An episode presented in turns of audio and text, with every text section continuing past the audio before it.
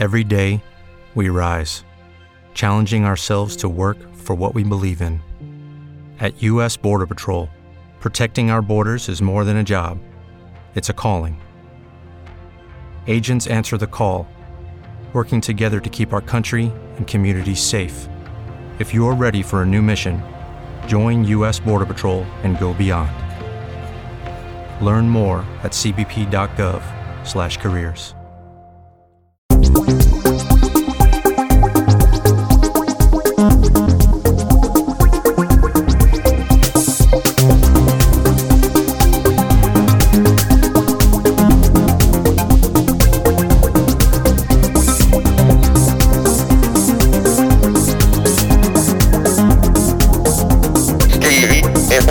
premi controllo. Archeologia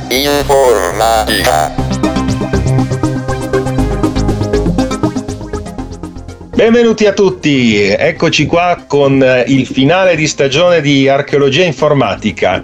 Eh, io sono Carlo Sant'Agostino, stranamente non sentite eh, di solito le puntate di archeologia informatica in podcast, ultimamente iniziava il buon Simone Pizzi, il nostro Grandmaster Register, regista Grandmaster, che però oggi ha fatto una cosa molto importante, è andata a eh, installare l'ultima versione di 5G giustamente. Quindi eh, adesso che è, è, completamente funzionante il 5G, ovviamente gli è venuta un'altissima febbre a 36,5 circa e quindi ha deciso che eh, non poteva partecipare al finale di stagione di archeologia informatica. Eh, detto questo, comunque abbiamo eh, innanzitutto il nostro grandissimo Davide Gatti. Ciao Davide. Buonasera, buonasera. Io sono già 5G da tempo e devo dire che adesso adesso funzionano decisamente molto meglio. Vediamo se anche Pizzi a seguito di questo upgrade funzionerà meglio. Eh, è ottimo. E, infa- e siccome eh, una puntata di archeologia informatica in due non va bene e quindi abbiamo detto vabbè non c'è Simone Pizzi chi facciamo entrare come terzo incomodo se non il nostro grandissimo Roberto Tomaiolo? Ciao Roberto. Ciao Carlo. Ciao Davide. Sì per rovinarla completamente ovviamente servo io che già sono 6G perché è da molto che ho fatto gli upgrade necessari. gli upgrade eh, anch'io, eh. riesci a telefonare dall'Italia direttamente direttamente negli Stati Uniti senza collegandoti Col pensiero ormai è una cosa incredibile, ve lo consiglio. Vabbè, anch'io ormai l'ho fatto da mo, il 5G infatti trasmetto tranquillamente in tutta casa, in tutta la Lombardia e la provincia di Brescia. Oh, e eh, Roberto, ricordiamo eh, di Roberto il suo eh, grandissimo podcast di eh, Delenda Cartago che sta avendo un grande successo, eh, sempre trovate sui nostri canali di Runtime Radio e ovviamente di, eh, del buon Davide Gatti, ovviamente il suo grandissimo podcast e canale video di survival hacking che trovate su eh, YouTube. Ovviamente iscrivetevi ai canali nostri YouTube di Survival Hacking, Archeologia Informatica, eh, scaricate tutte le nostre puntate di tutti i nostri podcast, trovate tutto su partendo da runtimeradio.it, potete poi esplorare e trovare tutti i nostri canali e sul sito di Archeologia Informatica ovviamente tutte le puntate passate delle passate stagioni di Archeologia Informatica. Questa in particolare è la chiusura della... Sapete che non mi ricordo che stagione siamo? Chi è che eh, si ricorda che stagione siamo? Siamo, aspetta siamo? che ho il documento aperto. Il documento dice 7x06. Quindi, quindi... la settima stagione, chiudiamo sì. il settimo anno di se, anno, in realtà sono un po' di più perché sì, esatto, settima stagione. È un po' settima stagione di archeologia informatica. E quindi poi ci prenderemo le nostre meritate vacanze per modo di dire perché io non so neanche se farò qualche giorno di ferie però fa niente.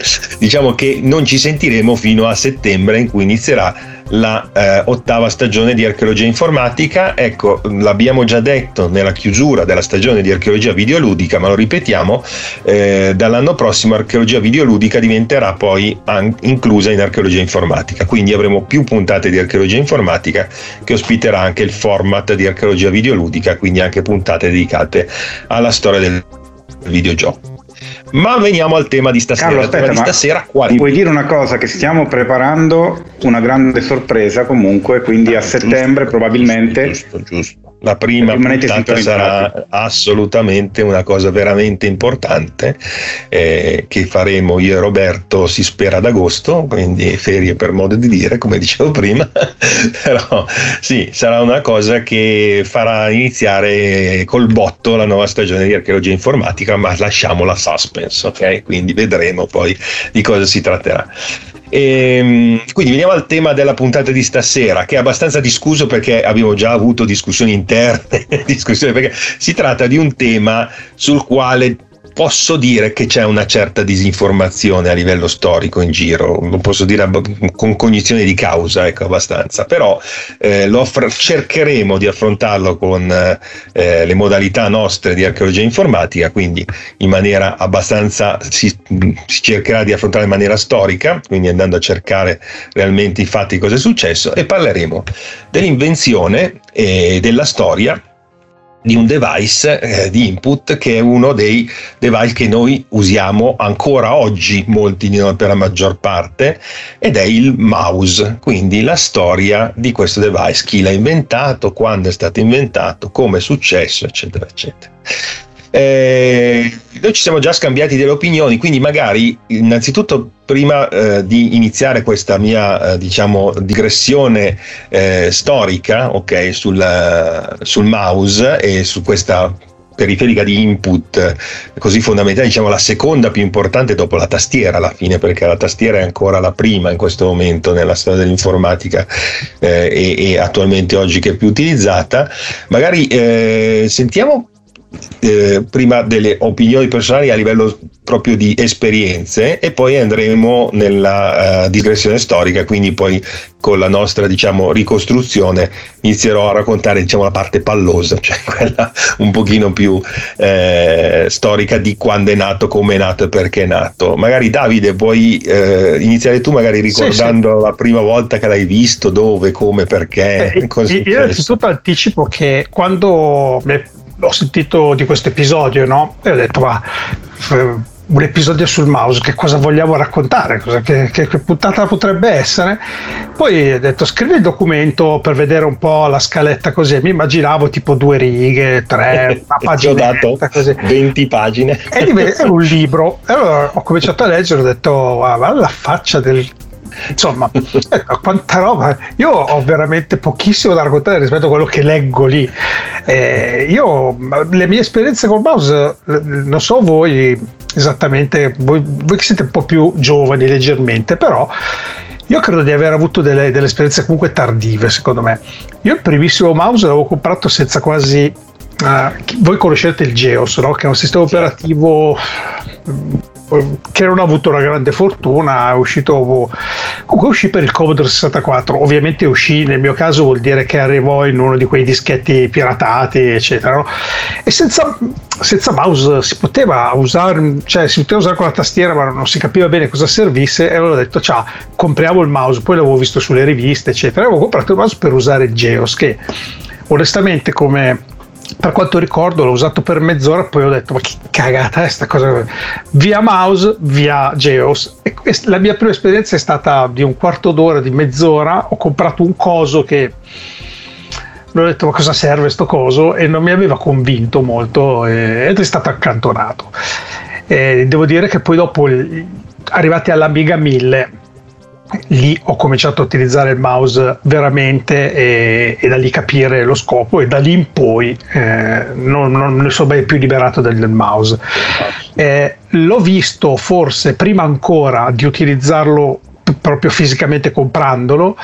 Eh, penso di averlo visto poco prima in un SimIFi credo che a Milano c'era una fiera che si chiamava SimIFi dove c'erano sempre cose fantasmagoriche da vedere e lì vidi per la prima volta l'Apple Lisa che era sempre uno di quei computer belli da vedere, ma che non comprendevo bene il, il, cosa ci si potesse fare. No? Sei guardavo, sicuro che fosse Elisa perché difficile che tu abbia visto il Lisa al sim, forse era un Macintosh, già il primo eh, Mac. Ricordo che io il mio amico Graziano che mi spiegava di questo Lisa quando l'avevamo visto a questo computer di nuova concezione, si fun- funziona con il mouse, mi sembrava, mi sembrava di sì, adesso non vorrei che sia un'altra manifestazione, però all'epoca mi sa che c'era solo il sim.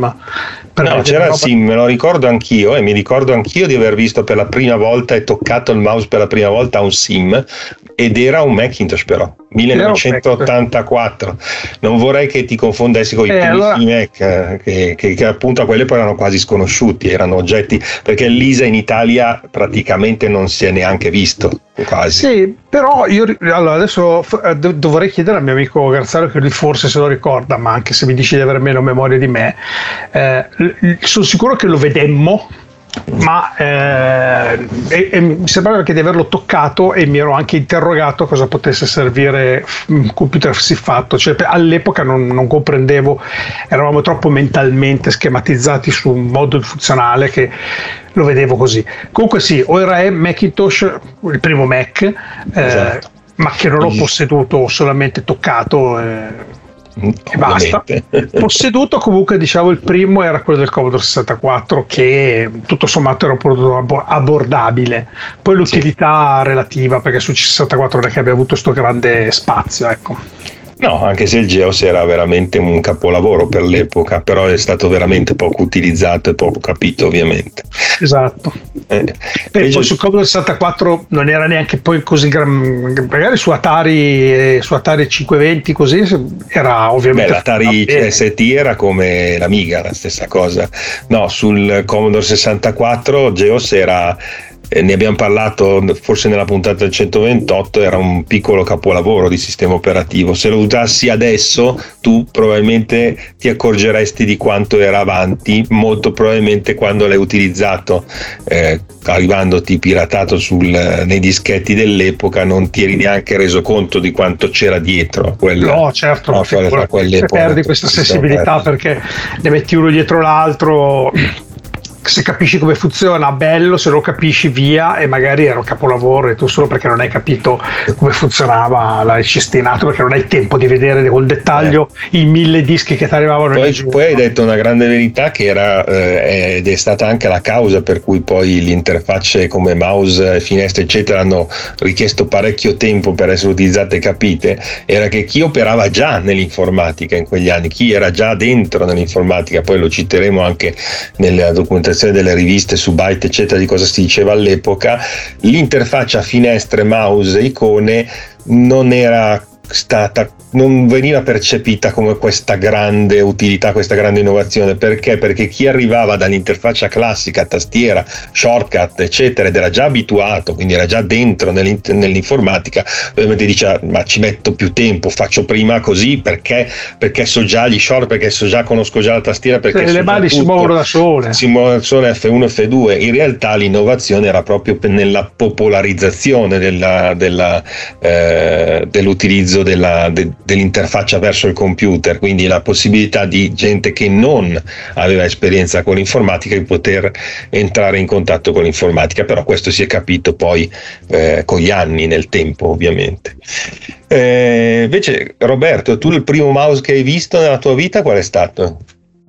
Il primo mouse che ho visto fisicamente è stato quello dell'Amiga, è ecco. quello che ho usato eh, io stesso, quindi col mio Amiga 500 poi 87 più, quindi. Sì, poi più avanti, ma non mi ricordo quando, eh, perché io ebbi un regalo, un fantastico Sinclair QL da, eh, da mio zio in Inghilterra, mi procurai un'interfaccia, perché ovviamente non lo aveva, certo. che permetteva di utilizzare il mouse, però sinceramente non mi ricordo eh, che, anno, che, anno, fosse. Eh beh, eh, dopo l'Amiga comunque. Eh, cioè, dopo l'Amiga. In dopo realtà l'Amiga. l'Amiga era già molto più avanti, cioè quello era più, molto più vecchio dell'Amiga, quindi hai usato un mouse su un computer più vecchio quando ne avevi già uno più nuovo che nasceva col mouse. Amiga è stato insieme all'Atari ST e al Macintosh eh, i primi tre computer popolari che, hanno, che, sono, che uscivano di serie col mouse, cioè certo. che non potevi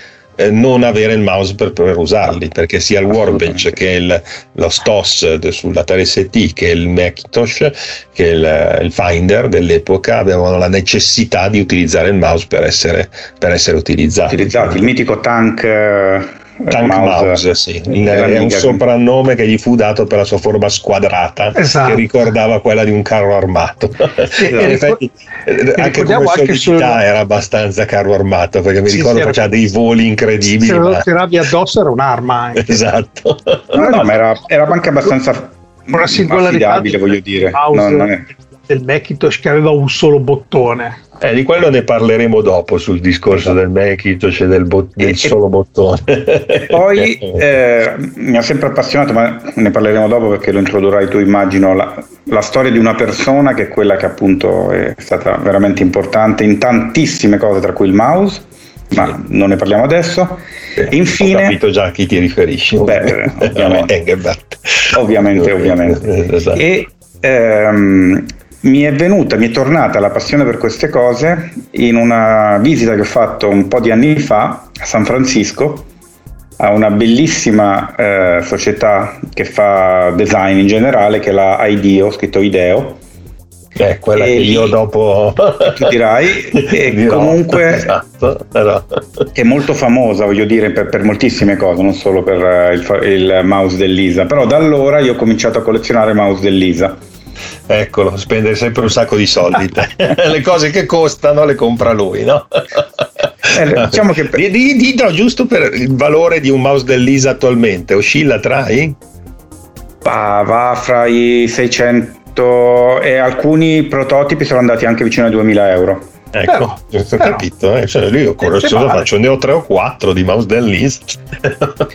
eh, ma se li compri presto, alla fine, se li compri all'inizio è... Eh, certo. Eh, fai investimenti, no? Eh, anch'io, se potessi tornare dietro nel tempo, comprerei un sacco di roba. Eh. Che miseria. Esatto.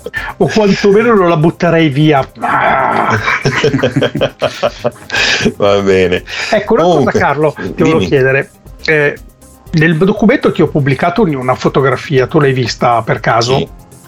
Sì, ecco, in fondo, no? L'hai sì. messa. Subito. Mio fratello, io, io, ero molto piccolo, mio fratello disegnava, faceva, disegnava um, CAD e lavorava col tecnigrafo classico, no? Un giorno è arrivato sto marchingegno ad attaccare ad AutoCAD. Sì. Che di fatto non è un mouse vero e proprio, è un digitalizzatore, no. eccetera. Però sì come funzionalità e come lo utilizzava ricord- sembrava un mouse eh, ricordava certo. molto il mouse. E non so se è ancora prima del mouse sto no in realtà è dopo. È dopo eh? sì è dopo. Però è un'evoluzione della tavoletta grafica che invece è prima quindi c'è un po' una commistione in realtà tra le due cose perché quello che tu hai postato è il classico eh, puntatore di precisione sulla tavoletta grafica per disegnatori CAD che era un'evoluzione della penna. Prima si usava la penna sulla tavoletta grafica poi si sono inventati quello lì che era una specie di mirino puntatore che aveva esatto. anche no, sì, un cerchiolino la con la croce però internamente funzionava con la stessa cosa magnetica della penna quindi con con la sua bobina sì. magnetica, sì, sì, quindi non aveva la rotellina e, e poteva funzionare solo... aveva tutti i comandi, praticamente, o almeno esatto. la gran parte dei comandi più usati tu quindi sì, io lo usavo molto all'università, ah. quindi arrivavi a una velocità nel CAD veramente spaventosa. Sì, sì, sì, sì, aveva tutti i comandi del CAD riportati sulla tavoletta grafica e sul quel puntatore, quindi tu non usavi più neanche la tastiera, andavi lì e, e con quella... o comunque mentalmente era quasi come utilizzare un mouse, insomma, tu ti muovevi. A livello diciamo concettuale sì, alla fine sì, però se vogliamo a livello concettuale allora eh, utilizzare un mouse era uguale anche a utilizzare la trackball che, era pre- che è precedente certo. come invenzione del mouse. Eh sì. a livello concettuale concettuale anche la penna ottica, che anche lei è precedente all'invenzione del mouse. In realtà il, eh, discorso dell'interfaccia uomo-macchina, che è un po' quella che eh, affrontiamo col discorso dell'introduzione del mouse, è un qualcosa che eh, si è ricercato molto, soprattutto all'inizio dell'informatica, quindi all'inizio della ricerca dell'informatica, e sono state diverse le modalità con cui ci si è, eh, si è pensato di interagire eh, verso verso il computer, quindi eh, il, la, la, prima interazione in assoluto è stata quella delle, dei nastri perforati, delle schede, quindi la carta. La prima interazione che abbiamo avuto tra eh, umano e macchina è stata perforare dei fogli di carta che inseriti davano un input e il computer perforava un nastro di carta che dava l'output, quindi l'input e l'output, la prima interazione uomo-macchina è stata con schede e nastri perforati. Eh, da lì poi c'è stata tutta la rivoluzione, ma eh, oggi non tratteremo questo nella puntata perché sennò diventerebbe una puntata di 12 ore ovviamente, ma ci limiteremo solamente alla storia del mouse. E la storia del mouse quando parte? Cioè chi è che ha avuto l'idea eh, del mouse? Eh, un nome l'ha citato, l'ha, l'ha evocato prima Roberto, che è Douglas Engelbart, è un grandissimo ricercatore a cui dobbiamo gran parte diciamo, della, di come funziona l'informatica, della teorizzazione di come funziona l'informatica moderna, ma in realtà voglio dire anche un'altra cosa, perché questo l'ho detto già altre volte all'interno dell'archeologia informatica, è che eh, nell'informatica, non solo nell'informatica, eh, succede una cosa che eh, c'è anche un titolo di un libro famoso sulla storia informatica di Anne Lane eh, che si chiama Come violette a primavera, che è un detto di Voltaire che diceva che le idee spesso nascono, escono come, come le violette a primavera, cioè siccome primavera nascono le violette non che le violette nascono perché qualcuno ha deciso che doveva nascere la violetta, in realtà ci sono delle idee che nascono perché è il momento in cui devono nascere, perché ci si arriva per tutta una serie di invenzioni concomitanti, di cose che succedono contemporaneamente. E infatti il mouse non fa eccezione in questo. Perché se pur vero che, se vogliamo, il nome mouse l'invenzione proprio del mouse e della teorizzazione del mouse la possiamo ricondurre sicuramente a Engelbart, che ricordiamo fu un, eh, lui era un, eh, eh nasce come tecnico eh, di, eh, dei, dei, radar e il radar è la prima, il primo meccanismo su cui si è inventata e si è utilizzata la trackball la trackball è stata inventata per il controllo aereo sui radar, quindi per muovere il puntatore su, questi, su questo primo utilizzo dei, dei, CRT, dei tubi catodici rotondi che fu, il, che fu il radar, questa invenzione così importante. Che anni, che anni erano? Eh, circa gli anni 50, primissimi anni 50, fine anni 40, primi anni 50. Eh, lui us- utilizzava la trackball, quindi già comunque eh, lui nasce lì, quindi da lì si fa l'esperienza su questa interazione, ma poi la porta avanti col suo ovviamente. Lui era tecnico navale, ecco. Eh, lui eh, poi entrò eh, alla Stanford, nel Stanford Research International, l'Università di Stanford, dove fu una fucina di idee quella, quell'università e quel laboratorio in quegli, anni, in quegli anni soprattutto Douglas, Doug Engelbart e Bill English, che eh, costruirono, quindi Bill English soprattutto con Engelbart, pensarono e costruirono questi primi device che miglioravano l'interazione o, o eh, si ponevano il problema di migliorare l'interazione tra l'uomo e la macchina. E per la precisione, nei primi anni 60, quindi stiamo parlando nel 63, eh, Engelbart ebbe questa intuizione insieme a Bill English di costruire questo device che chiamò topo, cioè mouse. Eh, lo chiamò topo perché sembrava un topo perché era una scatoletta da cui usciva un cavo che sembrava la sua coda. E aveva un tasto davanti che sembravano o due tasti che sembravano gli occhi del, del topo quindi lo chiamò mouse per quello. È a lui che si deve proprio il nome di mouse. E eh, per poter utilizzare un sistema per puntare qualcosa sullo schermo di un tubo catodico eh, al cui interno c'erano delle informazioni, quindi il device di output di, di, un computer, quindi di un elaboratore elettronico, che iniziava a diventare il CRT, cioè il tubo catodico eh, a cui poi ci siamo abituati in tutta la nascita dell'informatica moderna negli anni 70 e 80 e eh, questo device di input lo chiamo mouse non funzionava all'inizio con una sfera ma funzionava con eh, due rotelle, praticamente una rotella per l'asse X e una rotella per l'asse Y. Eh, questo ne limitava un po' diciamo, l'utilizzo perché non ti potevi magari muovere bene in diagonale, ma dovevi muoverti destra, sinistra, su, giù, insomma il movimento non era così fluido, era un po' eh, limitato, si, si, evolse, poi diventò la sfera, quella eh, la inventarono comunque all'interno eh, dei laboratori appunto di ricerca della Stanford negli anni successivi. Eh, lui è famoso per aver inventato questo nel 63, però come dicevo, le violette a primavera, perché cosa succede? In realtà negli stessi identici anni, si è poi scoperto negli anni successivi, in Europa una marca molto famosa che noi conosciamo bene, la Telefunken, Telefunken che noi conosciamo bene per i televisori, ma in realtà la Telefunken è un'azienda grandissima di elettronica eh, eh, tedesca, eh, soprattutto negli anni 50 e 60, negli anni 50 produceva già dei grossi computer, delle workstation che venivano utilizzate nei centri di ricerca, nei centri di calcolo, quando i computer occupavano stanze e costavano le centinaia di milioni di, di, di, di lire dell'epoca de, o di marchi o di dollari. E, ehm, producevano un mainframe che si chiamava il Telefunken TR440, ok? E questo presentava come strumento di eh, puntamento e di inserimento di dati, soprattutto per quanto riguarda eh, CAD in quel periodo, una cosa che si chiamava Rollkugel, questo bellissimo nome tedesco, no? Rollkugel. Il Rollkugel era un mouse era in tutto e per tutto un mouse che già oltretutto utilizzava una sfera e utilizzava due potenziometri per muoversi. Quindi in realtà, e questo eh, ovviamente né Daga Sembera conosceva Rollkugel né questi del Telefunken conoscevano quello che stava facendo Egerbart, però avevano avuto la stessa idea che era semplicemente prendere una trackball e metterla al contrario praticamente, questo per eh, limitare anche magari la, la, la, mm, eh, l'occupazione di spazio, perché una trackball aveva bisogno di una base base doveva essere innestata da qualche parte, comunque doveva, essere, doveva avere una base dove poteva venire utilizzata e non poteva, venire, non poteva essere mossa, eh, mentre il mouse si poteva utilizzare, cioè ruotandolo al contrario, questo poteva essere utilizzato su una qualsiasi avevi a disposizione.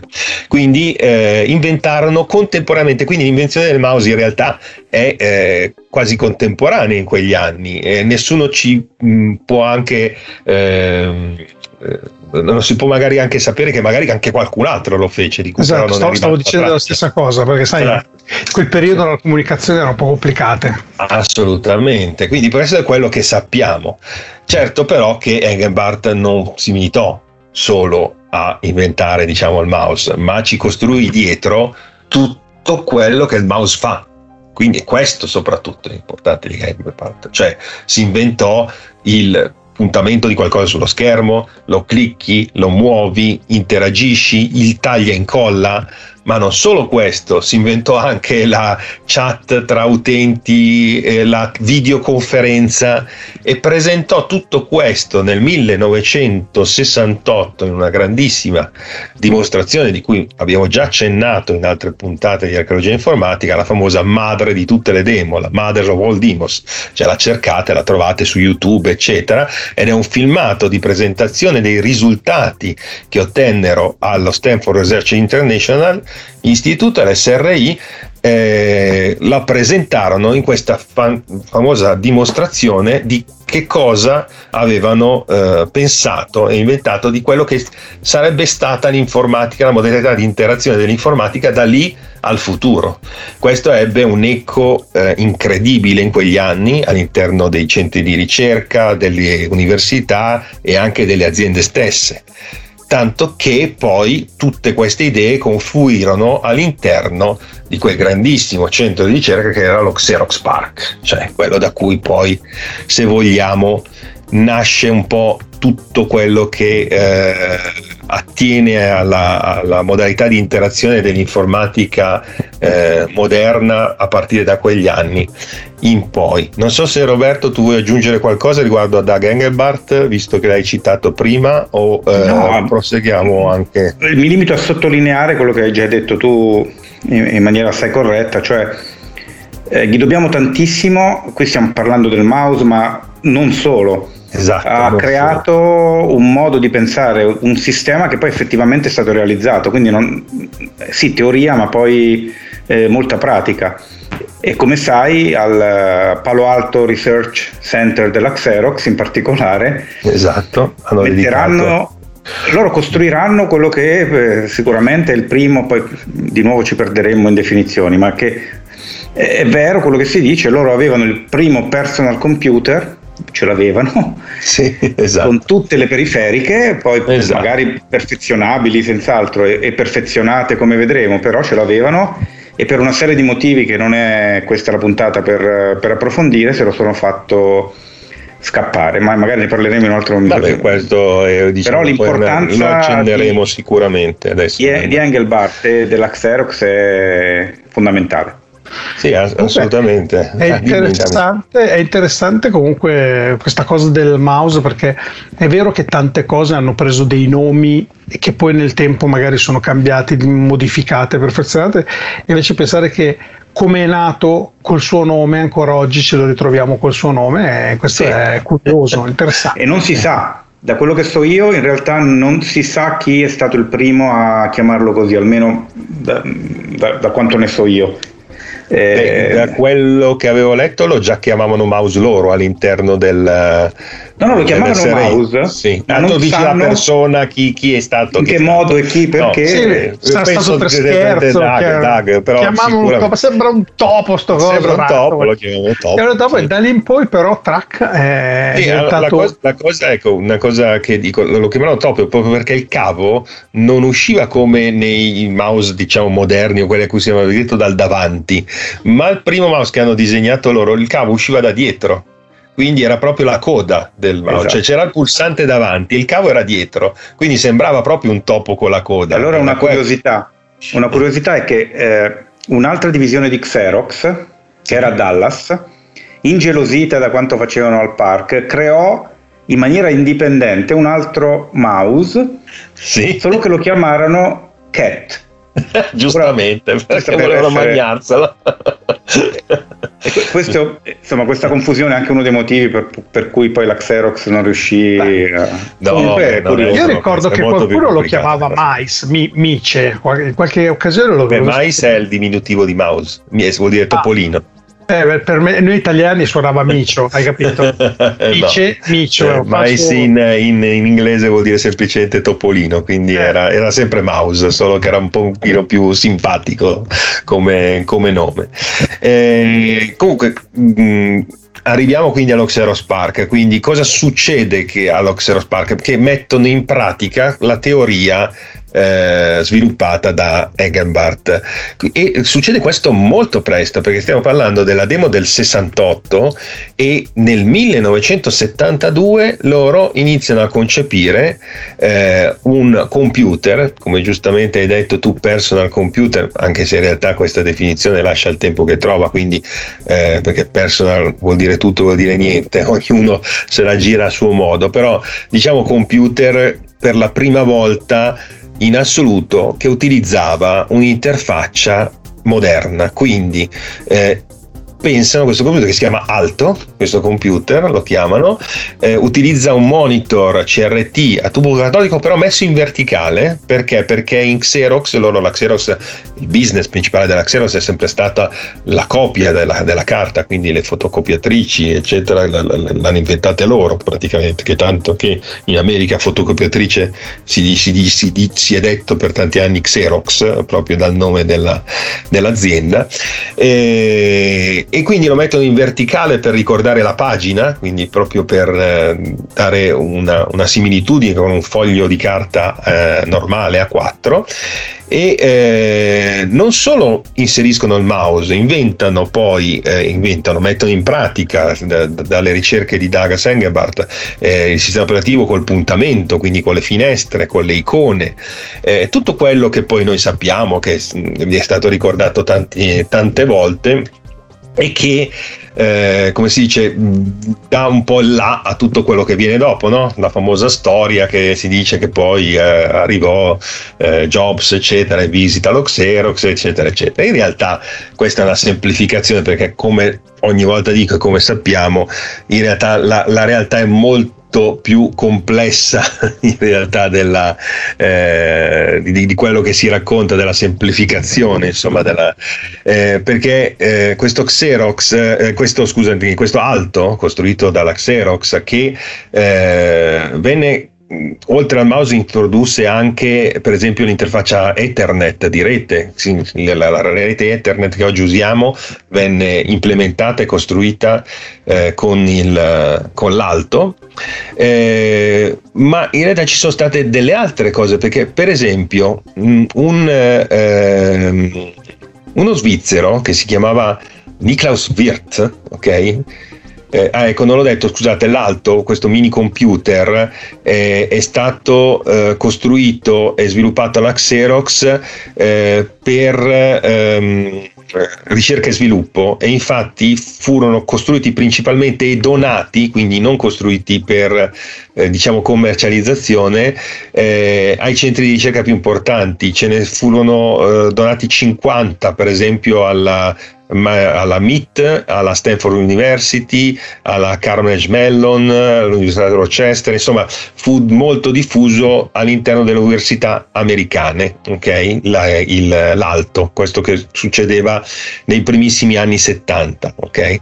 Eh, il, in realtà questo svizzero che si chiama Niklaus Wirth eh, trascorre un anno al park un anno sabbatico dove, come ricercatore all'interno del park e ovviamente era entusiasta di questo, come tutti i ricercatori dell'epoca che lo vedevano, tutti quelli che avevano un minimo di visione dell'informatica, quando vedevano l'alto ovviamente subito pensavano che capivano che quello era il futuro, che era qualcosa di veramente che rompeva gli schemi, era qualcosa anche a livello di interfaccia uomo-macchina che non si era mai visto e che suscitava già subito un interesse. Ma siccome non poteva portare in Europa un alto, quando lui tornò in Europa, in Svizzera, eh, ne progettò una copia. E questo succedeva circa nel 77-78, giusto per dirvi. E infatti in Europa si sviluppò poi, eh, in Svizzera nel caso particolare, è una cosa che veramente sanno in pochi questa, si sviluppò eh, innanzitutto questo, questa macchina si chiamava Lilith eh, questa, questo Lilith era praticamente una copia dell'alto, quindi aveva il mouse, aveva l'interfaccia finestre con il puntatore, eccetera. E questo Lilith ebbe anche qui all'interno dell'Europa un, un notevole eh, ritorno eh, dal punto di vista della, ehm, del, del, del prestigio, del, sì, del prestigio insomma di, dell'interesse ok? E questo Lilith è costruito nel praticamente nel, tra il 78 e l'80 eh, fu venduto all'interno dell'Europa soprattutto all'interno dei centri di ricerca dell'università. Eh, aveva un sistema operativo che si chiamava Medos 2 eh, sviluppato sempre in Svizzera e eh, influenzò i centri di ricerca russi che a loro volta costruirono una variante russa del, della, una, ci fu una variante sovietica chiamata Kronos, quindi il, in realtà l'alto fu eh, seminale nel, dal punto di vista della eh, diffusione dell'informatica non solo negli Stati Uniti ma in tutto il mondo, tutti i centri di ricerca lo copiarono, quindi si parla del Lilith in Europa e si parla del Kronos in, eh, in Russia nella, eh, nell'est Europa. il mouse house del Lilith, oltretutto, è eh, stato concepito in Svizzera. Introduceva una cosa che adesso eh, la, la, storia che vi racconterò è molto particolare. Perché cosa successe? Il mouse del Lilith, progettato per il Lilith, in Svizzera, loro lo iniziarono a utilizzare, ok? Eh, era una specie di semisfera, se andate a vedere le foto, era una semisfera con tre tasti davanti, quindi riportava il concetto dei tre tasti che aveva già il mouse della, dello Xerox Alto. E, ehm, però introduceva un'innovazione. Il mouse, sia il Rollkugel sviluppato in Germania all'epoca, sia i primi mouse sviluppati da Engelbart, sia il primo mouse del, dell'alto, utilizzano dei potenziometri all'interno per ehm, misurare diciamo, la spostazione de, de, lo spostamento di queste rotelle che prima erano direttamente le ruote appoggiate sul tavolo poi erano delle rotelle che venivano mosse con dei rulli dalla sfera ok anzi in realtà da due sfere nella prima versione dell'alto. Questo, anche questa è una cosa che non sanno in molti. la primissima versione di quello dell'alto aveva due sfere di metallo, una per l'asse X e una per l'asse Y, piccole sferette. Poi dopo diventò una sfera, si raccorsero che si poteva fare con una sfera sola. Eh, lo Smaki già aveva una sfera sola, eh, ma introdusse un'innovazione che era quella di non utilizzare un, eh, dei potenziometri, ma eh, crearono due eh, ruote con dei forellini e un sensore ottico per misurare la velocità di rotazione. Questa invenzione particolare, che fu fondamentale perché migliorava sia la precisione, diminuiva il costo, aveva un sacco di innovazioni fondamentali, perché poi questo brevetto, pensate un po' di questo ricercatore svizzero, eh, fu preso da eh, un eh, ricercatore che lavorava in Svizzera, un, un, un, ricercatore anche lui svizzero, e a due imprenditori italiani, di cui uno ex eh, uscito dalla, dalla, dall'Olivetti, Olivetti. si chiamava Pierluigi, eh, scusami, Olivetti Giacomo Marini, un imprenditore italiano che si chiama Pierluigi Zappacosta, che era uno studente insieme a Daniel Borrell, che era un ex studente eh, dell'università lì in Svizzera, presero questo brevetto dal professore che l'aveva inventato lì in Svizzera per lo smacchi e crearono un'azienda con il nome Logitech. Quindi la Logitech fu fondata sulla base di questa invenzione, perché loro si resero conto che questa invenzione era fondamentale per questo nuovo device che in quegli anni iniziava, in quei primissimi, quella fine degli anni 70, primi degli anni 80, iniziava a diventare un qualcosa che veramente eh, eh, si capiva che sarebbe esploso da lì a poco. Chi c'era dentro lo capiva. Per esempio, eh, lì il professore si chiama Jean eh, Daniel Nicode eh, del, eh, del, del, Politecnico di Losanna, quello che ha inventato questo, questo sistema. Lui in realtà eh, con eh, il fatto che inventarono questo mouse per questa versione diciamo europea del, del dell'alto, eh, iniziò a creare dei piccoli computer che si chiamano smacchi, che sono poco conosciuti nella storia, ma sono molto importanti perché gli smacchi, già smacchi 1, smacchi 2, lo smacchi 4 soprattutto, che prima utilizzavano dei processori Zilog Z80, poi passarono addirittura a 68.000 nel 1981, ecco, cioè lui costruì nel 1981 lo smacchi 4 che sembrava quasi una Atari ST, una Amiga, aveva 68.000, aveva il mouse, aveva l'interfaccia finestre, in realtà realtà furono rimasero quasi confinati alla Svizzera e poco altro. Eh, però a riguardarli adesso capisci che eh, avevano delle intuizioni che poi in realtà tutti gli altri presero, dal Macintosh all'Amiga, tutti quanti. Insomma, eh, come al solito la storia è molto più complessa di quella che è la realtà, come sto dicendo. Infatti, in realtà il mouse e l'invenzione del mouse Dopo eh, lo Xerox Alto, come ho detto, e vi ho raccontato quella che è stata la diffusione dell'alto a livello seminale, ma non solo, arriviamo anche alla commercializzazione da parte di Xerox. E questo già succede nel 1981 perché la Xerox, forte del fatto che questo alto stava, diciamo, dando questo interesse, si decise anche, prima di tutti gli altri, a commercializzare una versione di alto in maniera proprio commerciale, quindi per venderlo eh, in tutto il mondo, ovviamente con dei costi molto alti, perché stiamo parlando comunque della fine degli anni 70 in cui i computer quando venivano commercializzati da aziende come l'HP, come l'IBM, come la stessa Xerox, eccetera, non si trattava di, eh, del mercato home o personal che è nato dopo, si trattava ancora di qualcosa di diverso, un mercato molto professionale, molto costoso, però produce una workstation che si chiama Workstation Star.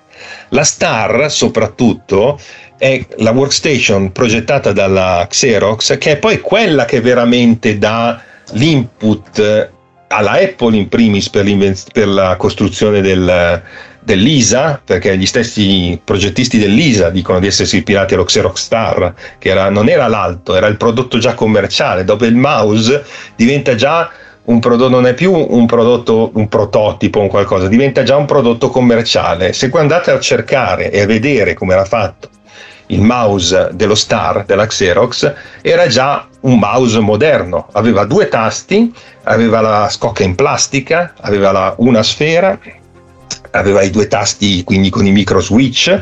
Eh, quindi il, il, il, mouse se vedete il mouse dello Star è un mouse che vi ricorda già un mouse come quelli di adesso ok? Eh, quindi mh, mm, già con la Xerox e lo Xerox Star, lo Xerox Star è una macchina, è un computer che aveva il mouse, l'interfaccia finestre, la stampante laser, veniva venduto come sistema, quindi eh, spesso veniva venduto, non, non, potevi quasi comprarlo da solo lo Xerox Star, dovevi comprare il sistema Xerox Star composto dalla workstation, dai terminali, quindi dalle macchine, quindi erano sistemi molto complessi, sono stati comprati da grossi centri di ricerca, centri stampa soprattutto perché lo Star era stato il primo sistema, uno dei primissimi sistemi, ce n'era anche uno di IBM che però non utilizzava l'interfaccia con le finestre e le icone per i centri stampa, quindi quindi per trasformare quello che si faceva con il, il classico tavolo luminoso per l'impaginazione, farla finalmente col computer, quindi iniziare a impaginare col computer, i font, i caratteri, insomma tutto quello che poi ritroviamo anche nell'ISA e poi successivamente nel Macintosh. Eh, solo che sia l'ISA che il Macintosh tentarono di universalizzarlo, quindi di renderlo nel mercato quello chiamato del che poi noi chiamiamo del personal computer negli anni successivi, quindi eh, più economico anche se comunque l'ISA non era economico perché si parlava di 10.000 dollari all'epoca se non mi ricordo male. Avevi detto tu forse Roberto era 10.000 dollari il prezzo dell'ISA sì, 9.995 eh, relativamente economico diciamo però sicuramente non erano i 30.000 40.000 dello Star che ti dovevi comprare tutto il sistema e, e tutto quanto eh, non solo succede questo, ma succede anche un'altra cosa che è importante dire, perché il mouse in quegli anni, eh, vado a prendermi un appunto, scusatemi perché sennò non me lo ricordo cos'era, ma in realtà il mouse eh, nel, tra il 1980 e il 1982, quindi con la presentazione dello, dello Star, ci furono tante aziende che entrarono in questo nuovo mercato di questa nuova interfaccia utente del, del mouse. Eh, ce ne furono diverse, ecco la Logitech, come ho detto prima, che iniziò a produrre appunto i mouse, eh, però anche per esempio, eccolo qua, la Vision, la Vision, Vision, che uscì col Vision Mouse, che era una periferica per i computer dell'epoca e sono andato a vedere il Vision Mouse che è del, sempre del 1982 anche lui è ispirato al mouse del 1981 dello Star.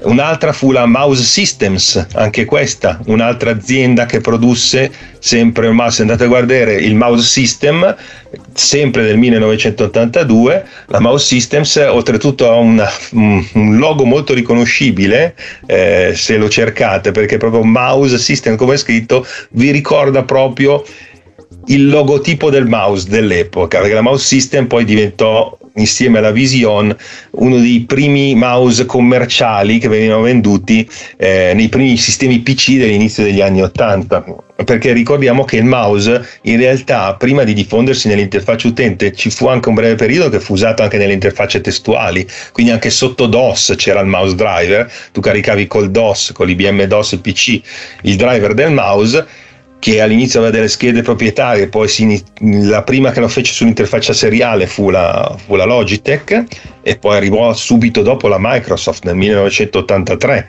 Nel 1983, quindi contemporaneamente all'uscita dell'ISA, in realtà anche Microsoft usciva con il suo mouse che era sempre ispirato, si chiamava il Green Eyed Mouse, che era sempre ispirato al mouse dell'81, sempre dello Star. Quindi diciamo che dallo Star c'è, c'è l'esplosione de, de, dell'utilizzo del mouse, no? Sono, ne nascono, ne iniziano a nascere tanti e poi da lì sempre di più, sempre di più, sempre di più. E la cosa importante da dire che appunto è quello dello star che dà proprio il là a, a tutto questo, quindi quando iniziano a vederlo. Questo si ritrova anche, se volete, nelle riviste perché adesso eh, lo sappiamo tutti la, la, la, col fatto che in questo momento la Apple è l'azienda, una delle più importanti aziende del mondo, eh, eh, molto spesso si riconduce e viene tutto ricondotto alla Apple, eh, com- come è successo tante volte con la Microsoft prima, con l'IBM, eccetera, quando uno domina il mercato poi inizia a diventare poi il centro d'attrazione di tutto quello che, che succede e che è successo ma eh, la cosa importante è che se noi andiamo invece a leggere le riviste dell'epoca, quindi andiamo a prendere per esempio Byte del 1980 e 1981, si inizia a parlare dei mouse, si trovano tanti articoli eh, dove il mouse spesso anche viene denigrato se dice questo sistema che si sta usando però non lo so per me non avrà futuro come al solito no? cioè, esatto. come quando entrano i tecnici lì dentro soprattutto quando vedi all'epoca eh, non capisci subito la potenzialità di qualcosa le sue, la sua, diciamo, ci, ci, vuole una visione ci vuole una visione come quella che ha fatto la fortuna di, di Jobs no? la sua capacità di vedere l'utilizzo di quello che si, che si stava creando. E, mh, mm, però all'inizio e quando esce l'ISA e quando esce il Macintosh infatti non troviamo nelle riviste dell'epoca ah, l'introduzione di queste novità del mouse. No, perché il mouse era già una cosa ben conosciuta nell'ambiente da tutti, cioè si sapeva già che cos'era il mouse, già si usava. Eh, quindi non viene visto come un'innovazione incredibile il fatto che l'ISA esca col mouse o che il Macintosh esca col mouse. Negli anni successivi, poi col successo commerciale del Macintosh, eccetera, poi si prenderà tutto quello che è eh, la storia gli deve dal punto di vista della commercializzazione, anche perché è indubbio che eh, il Macintosh nel 1984 di Apple è quello che per la prima volta poi lo rende qualcosa di veramente commerciale eh, nel senso di distribuito in tutto il mondo e che tutti lo conoscono e che tutti lo vedono. Per il successo commerciale che ha il Macintosh dall'84 e tutti quei computer che ci sono collegati, quindi come ho detto prima l'Atari ST, l'Amiga nel mercato diciamo dei, eh, nostro, soprattutto europeo all'inizio della diffusione. Infatti molti di noi come Roberto e come te e come me anche il vero uso del mouse l'hanno fatto qua da noi con l'Amiga perché era quello che si comprava a quell'epoca. Esatto. Quindi questo è un breve riassunto. In realtà c'è ancora tanto altro da dire, però eh, voglio sentire magari le vostre opinioni a riguardo, insomma, i vostri ricordi, le vostre cose su questa, su questa situazione. Insomma. Eh, volevo, volevo, solo raccontare un piccolo dettaglio tecnico che è, è, è, passato tra le righe, ma che è comunque fondamentale, che è il passaggio da potenziometro a encoder. No? Esatto. Allora, potenziometro e encoder, uno dice vabbè cosa cambia? In realtà cambiava perché col potenziometro che aveva un fine corsa, cioè aveva una, aveva una corsa definita, il mouse aveva un funzionamento assoluto, nel senso che tu ti muovevi e a un certo punto si fermava e arrivavi a fine corsa e non potevi, non è che continuava a scorrere. Eh, scusami, eh, Davide, è vero che i potenziometri normali hanno fine corsa, però i potenziometri utilizzati in, in, quei mouse erano senza fine corsa. Eh, ma senza fine corsa non cambia, comunque assoluto, perché parti sì. con R0, arrivi a R massimo e poi ritorni a R0. Sì, esatto, e, si e veniva gestito dal software in quel caso. Era certo. molto complicato, mentre invece con, con quello, diciamo, a, come si chiama, ottico, si è passati subito al relativo e quindi il mouse è diventato uno strumento che aveva anche un altro fil di utilizzo uso pratico e che è importante questa cosa qua. Chiaramente stiamo parlando di anni, di anni in cui il concetto di mouse ancora neanche ce l'aveva in testa nessuno e uno lo vedeva e diceva cos'è sto scatola qua, io devo usare la tastiera. Che poi ci avesse avuto dentro potenziometri o biglie o, o sassi era poco importante, era, era già difficile comprenderne l'uso, anche se tutti noi non riusciamo a immaginare che è talmente una cosa pratica, però in quegli anni uno lo vedeva come un oggetto misterioso che addirittura schifato quasi. No, io eh, su, quanto hai raccontato, e appunto come ti dicevo, io quando hai parlato di, si parla di mouse, io vi aspettavo davvero eh, 4-5 cose importanti, così, poche righe, poche parole, e, siamo, abbiamo solo raccontato alcune parti, quindi vengo anche a conoscenza direttamente da, dal tuo racconto, come spesso accade ascoltando gli episodi di Archeologia Informatica, tante cose nuove e interessanti che neanche sapevo e che neanche immaginavo praticamente. In particolare che regalavano eh, gli Xerox Alto all'università. Che, che diciamo che era anche, miliardi, eh, miliardi costavano. Sì, eh, stiamo parlando comunque degli Stati Uniti e il fatto non era, non era una cosa strana che i centri di ricerca collaborassero con l'università perché questo aumentava il prestigio del centro di ricerca, poi le università ovviamente riconoscevano l'invenzione, al, cioè era una cosa abbastanza comune diciamo tra virgolette nel mercato statunitense e anche il fatto che non arrivassero in Europa gli alto, non li potevano mandare e per cui questa cosa poi del, eh, della copia dell'Elite che poi dava, dà l'input a tutto ciò fino alla creazione della Logitech che pochi sanno che è fondata da uno svizzero e due italiani ecco. esatto, quello, sì, quello lo sapevo neanche io. L'azienda fondamentale e un'altra cosa che mi incuriosisce, incuriosisce sarebbe vedere quello che poi è stato sviluppato nei paesi dell'est invece che ancora una volta non mi immagino neanche che possano aver visto un mouse prima degli anni 90 no invece già come hai visto, già negli anni 70 copiavano già le cose che venivano fatte in Europa, l'avevano creato anche loro, anche loro avevano le workstation col mouse, però vabbè, la storia poi dell'informatica dell'est Europa, come sappiamo, è complicata e eh, è ancora molto da studiare. È molto diversa da, da quello che ci si immagina, tra l'altro. Assolutamente, sì. Eh, Roberto, tu invece hai visto che non ho nominato la tua amata, giustamente. sì, guarda, allora, prima di nominarla, due piccolissime chiose. Una, eh, Engelbart non prenderà un dollaro dall'invenzione del mouse, sebbene Vero. sulla licenza c'è, c'è il suo nome, però lui lavorava per la credo fosse la Stanford Research Institute sì, qualcosa quello che ho detto prima sì certo Stanford SRI SRI, SRI. E, e, loro poi magari ne, mm, lo direi più avanti in effetti venderanno ad esempio ad Apple alcuni diritti e, e quindi verranno pagati loro certo. non il povero povero, sta per dire. Il povero mica. Poi, no, è normale però... Eh, quando tu lavori per una società, non prendi tutti, a meno che non abbia dei, eh, dei, contratti preesistenti, poi quello che inventi Ovviamente. sta all'interno della società e la società poi vende i diritti a chi vuole. Quindi non li ha venduti Ovviamente solo a Apple, eh, li ha venduti a tutti quelli che hanno fatto i mouse, non solo a no, Apple. No, voglio dire, è certamente giusto così, però è curioso insomma, che una delle invenzioni, se vogliamo, più importanti del, del secolo, eh, che abbia portato gloria, magari nemmeno tantissima, perché poi lo sappiamo. No, non tanta, infatti poi lui si lamentò di questo negli anni successivi perché non gli fu riconosciuto subito l'importanza dei suoi studi e delle sue ricerche, fece fatica anche negli anni esatto. successivi a imporre poi, eh, però succede purtroppo. Purtroppo quando, succede. Quando uno è troppo avanti succede anche che poi viene... Era veramente avanti. Ah, uh, guarda. No, è, è uno delle, sicuramente delle persone in assoluto più importanti che, che, ci sono state nella storia dell'informatica, c'è poco da dire. Ce ne sono state tante, però sicuramente lui fa parte dei grandi.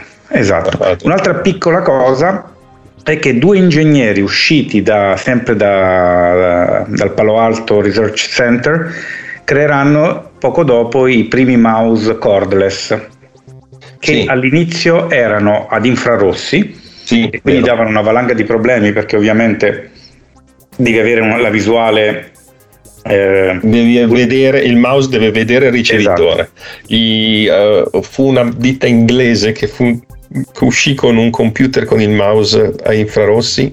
Mi sfugge il nome in questo momento. Ma Io conosco la Metafor. No, c'era questa. Che dovrebbe essere il primo cordless fatto da questi due ingegneri che, di cui non ricordo Questo può essere, però mi ricordo un computer commerciale inglese che aveva anche l'interfaccia eh, vocale il primissimo a introdurre anche il microfono e i comandi vocali al computer.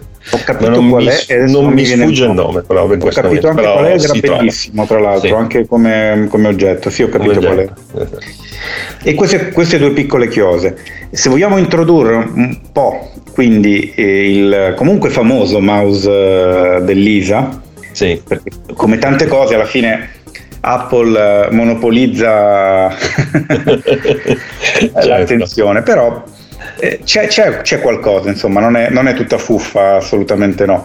E io ho avuto, come dicevo prima, la fortuna di visitare, e questo a prescindere dal mouse, una cosa che consiglio se vi capita di andare a San Francisco ed avere la possibilità di, di farvi un giro agli uffici della IDEO, perché una veramente delle eh, imprese di design più innovative che esistono, probabilmente dopo, voglio dire, gli italiani che, che conosciamo di design industriale e quant'altro, al mitico Sotsas eh, di Olivetti e così via, forse negli anni successivi loro da molti punti di vista hanno preso eh, questo testimone, sono tra l'altro fra i principali propugnatori di una cosa che si chiama design thinking, però di nuovo non è questo il, Punto il forum esatto. corretto, però insomma è una, è una, realtà davvero interessante e all'epoca quando non si chiamava ancora Ideo ma aveva il nome di David Kelly che è uno dei due fondatori di un altro che adesso mi sfugge eh, praticamente ebbero il, um,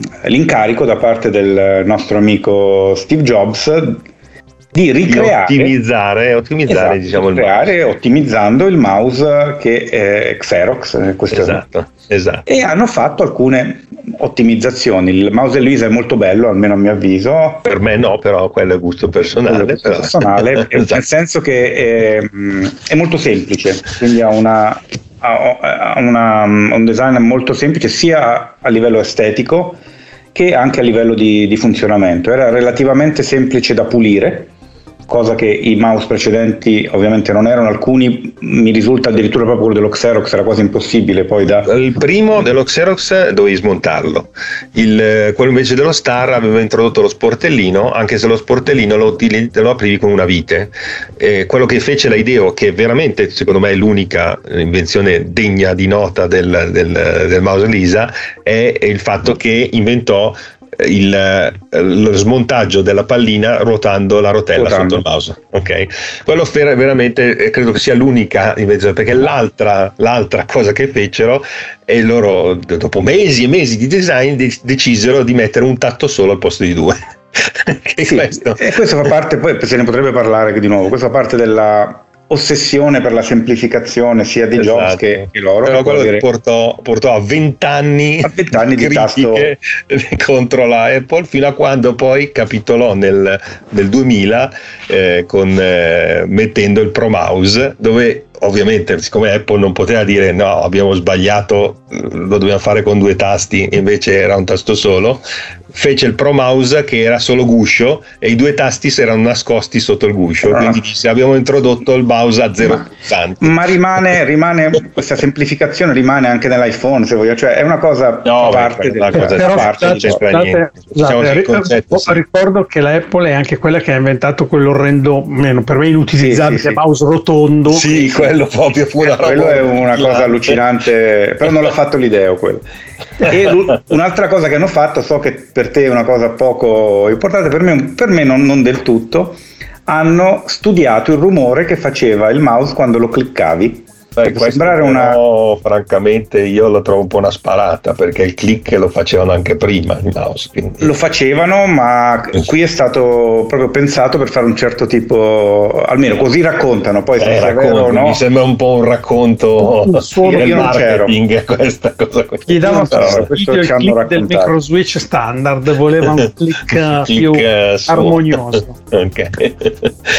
Va bene, eh, no, questo è interessante, però eh, ci sono tantissime cose ancora da raccontare sul mouse, purtroppo non possiamo fare una puntata di 12 ore, quindi abbiamo sic- sicuramente nel documento messo tanto, ma tanto abbiamo eh, semplificato. Abbiamo una cosa importante che mi è venuta in mente da quello che diceva Roberto è che non, non ho detto che eh, la Xerox fu anche lei stessa a inventare il mouse ottico cioè quello con, che usiamo oggi, quello senza pallina, e lo inventò addirittura già nello Star, cioè la seconda versione del mouse dello Star era ottico e non era più con la pallina. Quindi c'era già il mouse ottico non fu diffuso subito il mouse ottico per due motivi. Uno perché i primi mouse ottici, che poi furono utilizzati per esempio nelle workstation della Sun Microsystem, furono utilizzati negli, nelle Silicon Graphics che avevano tutto il mouse ottico perché era molto preciso, ma avevano bisogno di un tappetino apposta. Esatto, me lo ricordo. Me lo ricordo. E, e, in più erano molto costosi da fare, cioè mettere un mouse con la pallina e quelle due cose costava, metti da fare 10.000 lire, l'ottico classico ne costava 100, quindi eh, ovviamente all'inizio non si diffuse. Quando poi la tecnologia migliorò, eccetera, eccetera, eh, fu utilizzato il mouse ottico e il brevetto il mouse, del mouse, il mouse dell'alto costava 400 dollari, questo per, che all'epoca non era poco. Assolutamente no. Eh, il mouse ottico, eh, il brevetto del mouse ottico, infatti, ancora oggi è in mano alla Xerox, che ha ancora il patent sul mouse ottico. Quindi, cioè, quindi eh, qualsiasi mouse ottico si realizzi, un, Esatto. Cent, va alla Xerox. alla Xerox, esattamente. Ah. Quindi eh, questa è un'altra cosa che è poco conosciuta, insomma, sulla, sulla storia del mouse. Lì non c'è lo zampino del solito, eh no. Lo zampino? Del solito, quello che ha inventato il mouse, che eh, non era più in Xerox. Come si chiama? Douglas. Ah, no, Engelbart non è mai stato, Ecco. cioè lui era nell'SRI, come abbiamo detto, che poi ha dato l'input a quello che è stato inventato allo Xerox Park e i brevetti sono stati acquisiti dallo Xerox Park e poi venduti a destra e a sinistra, venduti alla Apple, all'IBM, alla, alla Microsoft, eccetera, eccetera, eccetera. Infatti poi molte delle cause che furono fatte poi in quegli anni tra Apple, Microsoft, poi si introdusse anche Xerox, però poi c'era sempre questo discorso dei diritti che erano stati presi dalla Xerox, venduti alla Apple, che poi non li poteva vendere alla Microsoft, che poteva usare solo alcuni pezzi, poi vabbè, insomma, alla fine eh, era sempre una questione di soldi, e quindi alla fine poi si sono risolte tutte con accordi, ti do un tot di soldi a te, un tot di soldi a me, come, come E succede. Eh, per curiosità, il, Eh. il brevetto del mouse si chiama XY Position Indicator for a Display System. Esattamente, non si chiama mouse, giustamente, del mouse, Eh, giustamente. No, la cosa che magari è da ricordare, come ho detto, che magari l'hai messa tu, se non mi ricordo male, nel documento alla fine, eh, Davide, il fatto di ricordare, e l'abbiamo accennato un po' all'inizio, il fatto che le periferiche di input che hanno poi dato vita al mouse in realtà arrivano, cioè non è una questa interazione uomo-macchina non era una, una- un'esclusiva del mouse. Il discorso delle trackball. Sì. Abbiamo detto che in questa invenzione tra gli anni 40 e 50 a scopo militare per il- l'invenzione del- dell'utilizzo nei sistemi di eh, radar eh, aeronautici e navali, eh, in realtà poi ebbe un notevole successo negli anni 70 prima del mouse, soprattutto nei videogiochi, perché Esatto. i primi videogiochi dell'Atari, mi ricordo il basketball per esempio dell'Atari, Sì. quello in bianco e nero, quindi quello del 78-79, se non mi Esatto. ricordo bene l'anno, utilizzava già la trackball per- e poi tutti i vari Crystal Castle, eh, Centipede, Millipede, insomma, Marble Madness. Marble Madness dell'84, insomma ce ne sono tantissimi giochi che utilizzavano la trackball e questa poi di conseguenza divenne anche un device nelle console, quindi la eh, al posto del mouse nelle console dell'epoca, quindi l'Atari, ColecoVision, eh, si utilizzava la trackball per alcuni giochi, c'era la trackball da casa con la connessione joystick eh, standard Atari e si utilizzava questa trackball. E poi in realtà ci fu anche un periodo, eh, questo negli anni 90, in cui iniziò anche a essere eh, avere un discreto successo anche eh, come utilizzo alternativo del mouse in alcuni casi, soprattutto con l'invenzione della Marble, la Marble, Esatto, quella, esatto. eh, de- sempre della Logitech, che, che era questa specie di mouse fisso con la trackball praticamente. Sì, io su tutte le macchine di, di- di- dove lavoro, i macchinari che hanno un piccolo spazio per una tastiera e il mouse sarebbe troppo difficile da usare, quasi tutti hanno quella trackball lì della Logitech che è una roba che è anche fatta bene proprio per infilarci la mano. ehm, sai tipo quei mouse verticali no? Sì, Quelli sì, sì, certo, per il tunnel certo. carpale che col pollice giri questa rotella che la tiri via anche facilmente la guardi è bellissima la ficchi dentro è comodo e ed è intuitivo e funziona subito istantaneamente lo usi come fosse un mouse senza neanche troppi ecco, non è che dici che cos'è sto robo no arrivi lì metti la mano giri il pollice in tre secondi è intuitivo molto però eh, va bene laddove non hai lo spazio per, per farci muovere un mouse e, E, eh, certo. e macchinari industriali è molto diffuso Mi è venuto in mente anche un altro utilizzo delle trackball o delle mini trackball se vuoi nei primi portatili. Se ah, ti ricordi certo. tutti i primi portali prima dell'avvento del touchpad utilizzavano una mini trackball e prima dell'avvento del, del, clitoride anche. Sì quello è invenzione di IBM il mini joystick esattamente. Sì, che, che soprannominato clitoride.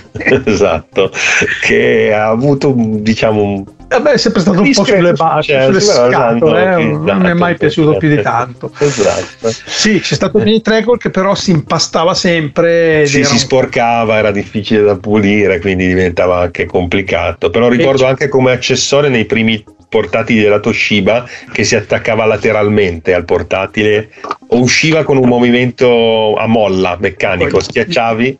Gli ascoltatori non potranno ah, vedere quello che vedete quello voi. del Mighty Mouse della Apple che mise il mini trackball al posto della, della rotellina al esatto. centro. Non potendo eh. mettere la rotellina perché sennò era uguale a tutti gli altri, ci mise la mini. Però ti dico che era, be- era, molto bello se non si impastasse, esatto. era molto bello perché andavi in giro poi dopo con questo questo mouse che è sempre dell'Apple il problema è risolto perché non c'è più nessuna rotellina ma è a sfioramento. Eh, hanno messo una touchpad sul mouse esattamente.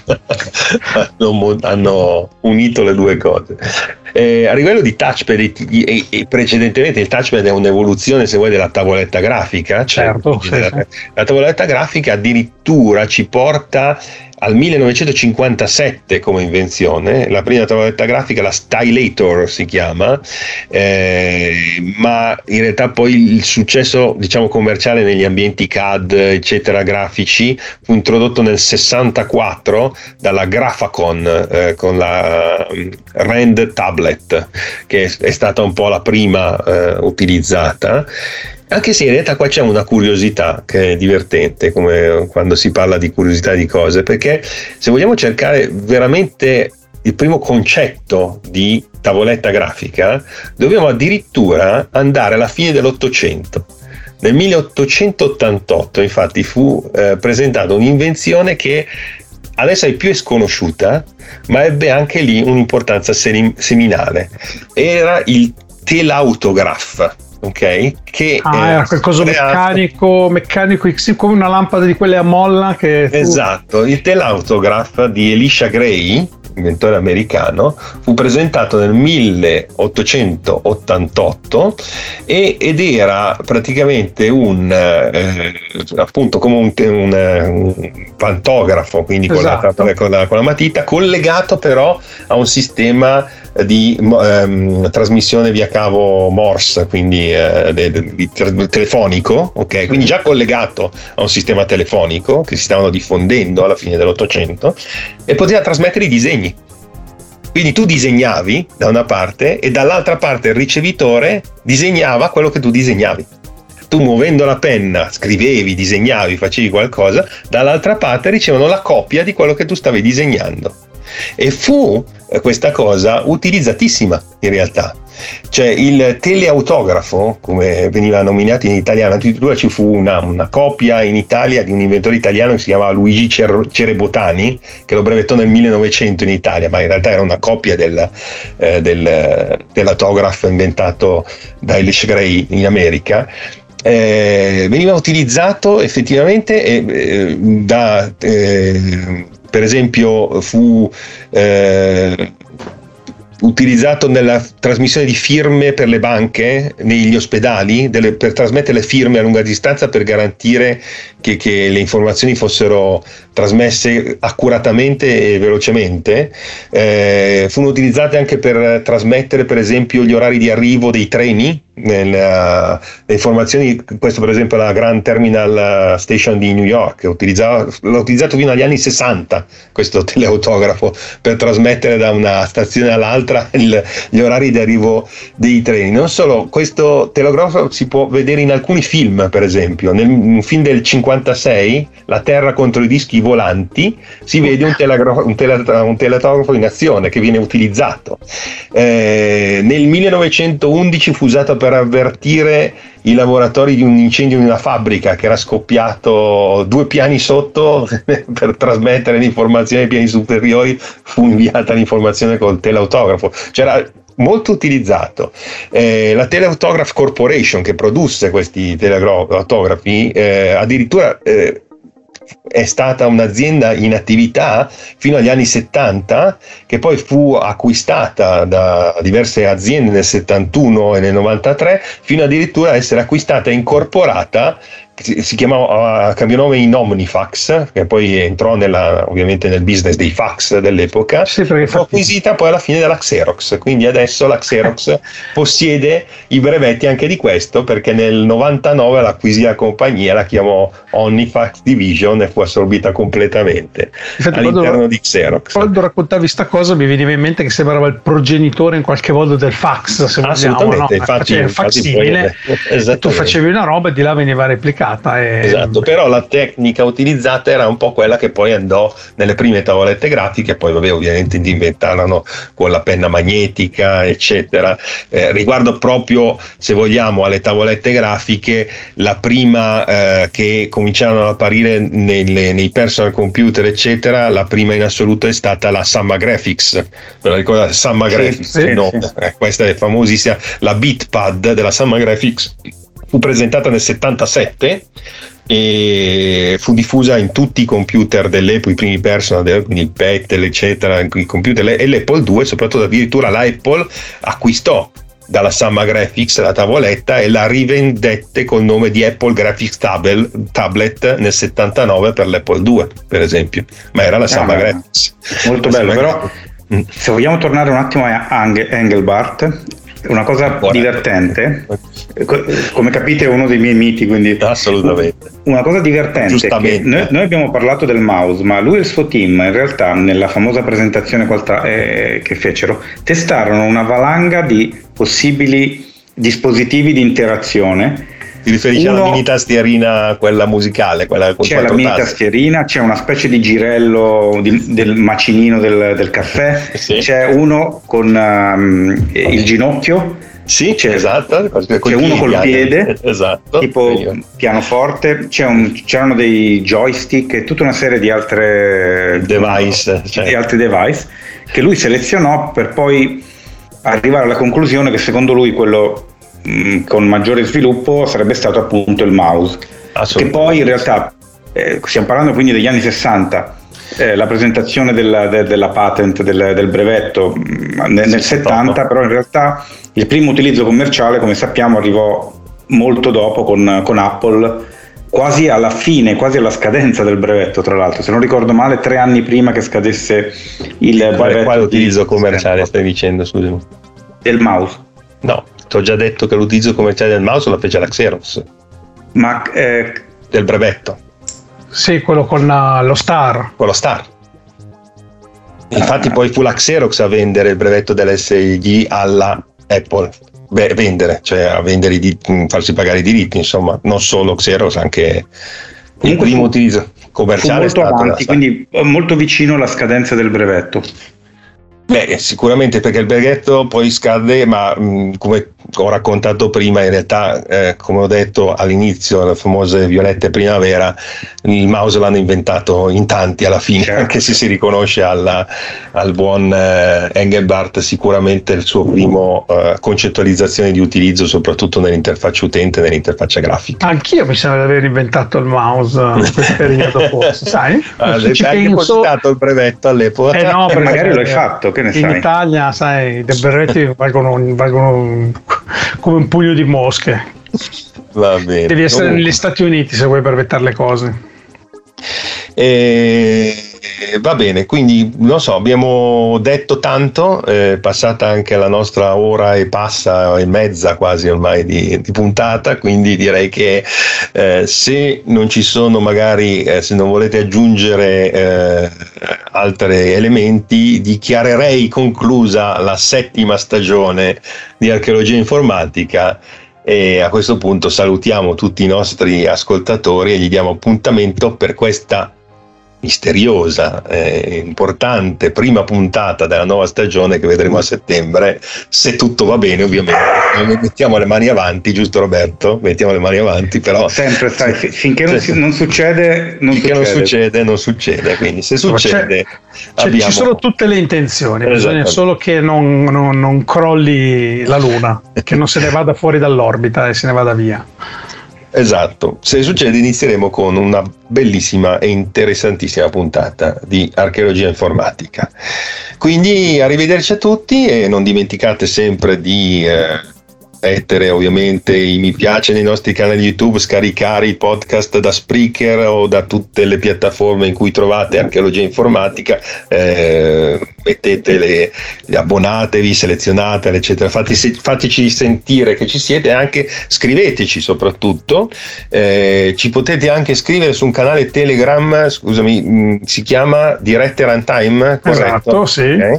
Per le dirette. Runtime, eh, che ci trovate nelle dirette, ci potete scrivere scrivere quando facciamo le dirette, ma ci potete scrivere sempre lì dentro, ci trovate tutti e eh, potete interagire eh, con noi eh, a riguardo delle, mh, mm, di magari cosa volete o domande, eccetera, su archeologia informatica.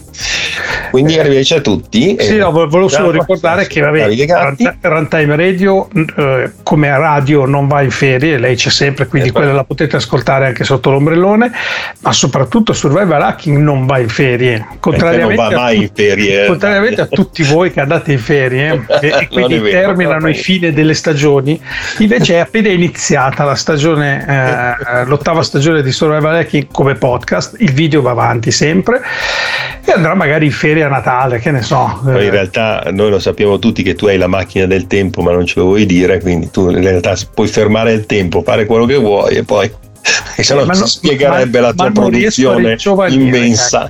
Non riesco a ringiovanire. Non e c'è quella che può mettere in pausa e poi riprendere, ma non che torna indietro, giusto? Eh, più o meno. Mannaggia. No, sto facendo, sto, sto facendo, un certo sforzo, se devo dire la verità, se non ho più l'età. Immaginiamo. Comunque, vabbè, eh, finché, finché, ce la faccio si va. Poi dopo Avanti, quando, voglio andare in pensione, andrò in pensione, ragazzi. Comunque, vabbè, dai, la programmazione comunque su www.runtimeradio.it la diretta, cioè la diretta alla radio, la potete sentire tranquillamente, quindi quella mh, mm, siete sempre insieme a noi anche se noi siamo in ferie, mettiamola così. E quindi salutiamo anche il nostro Roberto. Roberto? Allora, grazie per, per, l'invito, per la defiance del, del capo assoluto del eh, Gran Loopman Simone Pizzi che Simone Pizzi. come sappiamo Adesso non risponde più, quindi avrà forse 36 e 8 può darsi. Ah, può essere arrivato sì, a una temperatura disumana di 36 disumana, 36 8, però eh, comunque mi ha fatto piacere essere con voi eh, questa sera e tanto io e te ci rivedremo in agosto se tutto va come deve andare per quella cosa.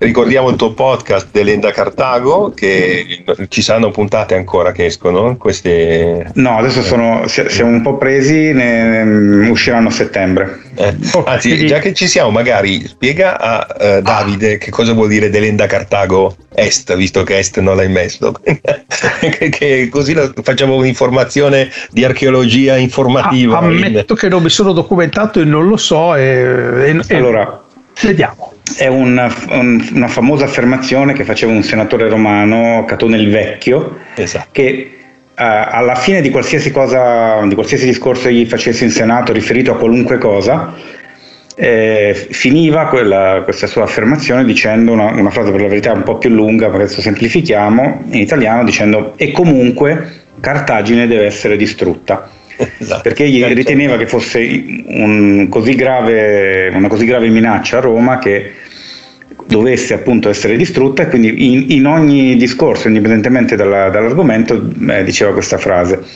E quindi adesso è, è diventata un, um, ha avuto molti altri significati, si è contratta dell'enda est Cartago, dell'enda Cartago, oh, o anche altre cose, soprattutto in, in altri paesi, ed è, per un, tutta una serie di motivi, una, una, cosa che mi ha sempre affascinato, questa cocciutaggine.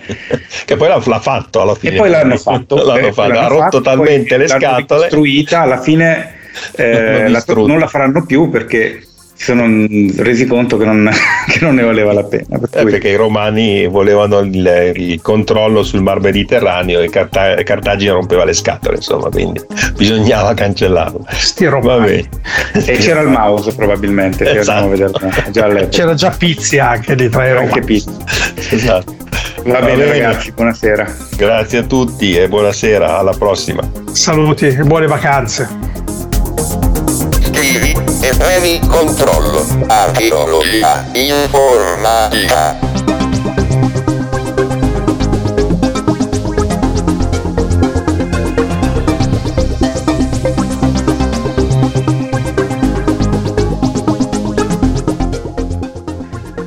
Ok, partita la registrazione anche la mia. Dov'è cavolo è? Simone, ma Simone dice che è a letto. Non c'aveva voglia se A letto con tre, ma certo non c'ha voglia, c'ha 36, 36 di febbre, c'ha 36. è ovvio che non c'è perché non c'ha voglia. Cos'è 36,5 febbre secondo te? Dai. Oh, vabbè. Vabbè. No, adesso non mi viene in mente niente di utile, dai, direi tre cagate. Quindi cosa faccio? Ciao a tutti, benvenuti, eccoci qua. È quello che fai di solito quando fai anche i video tuoi, fregatene. Poi se non gli piace lo cancello. Quando io faccio i video mail mi devo scrivere tutto, se no mi dimentico esatto. cosa. Allora prenditene uno che hai già troppo. scritto. Scrivi mouse invece ah, di... lui cancella tutto, lui cancella tutto, non ha... No, no, non lo cancello, ma di sicuro non va bene con un'introduzione di quelle che faccio per i video. Eh, no, devo solo ricordare che è l'ultimo episodio di chiusura di stagione e eh, che, che siamo qua che come si chiama Simone non c'è. Eh, che possiamo dire? Che per cause GC che è già andato in ferie tu di no ha voluto a tutti i costi. No no no dico la verità non vi preoccupate dai per prenderlo in giro allora, cosa facciamo? facciamo Chuck e inizio a vai, parlare? sì, sì, sì, vai vai. Tanto in post produzione si fa quello che si vuole eh. va bene. 1, 2, 3.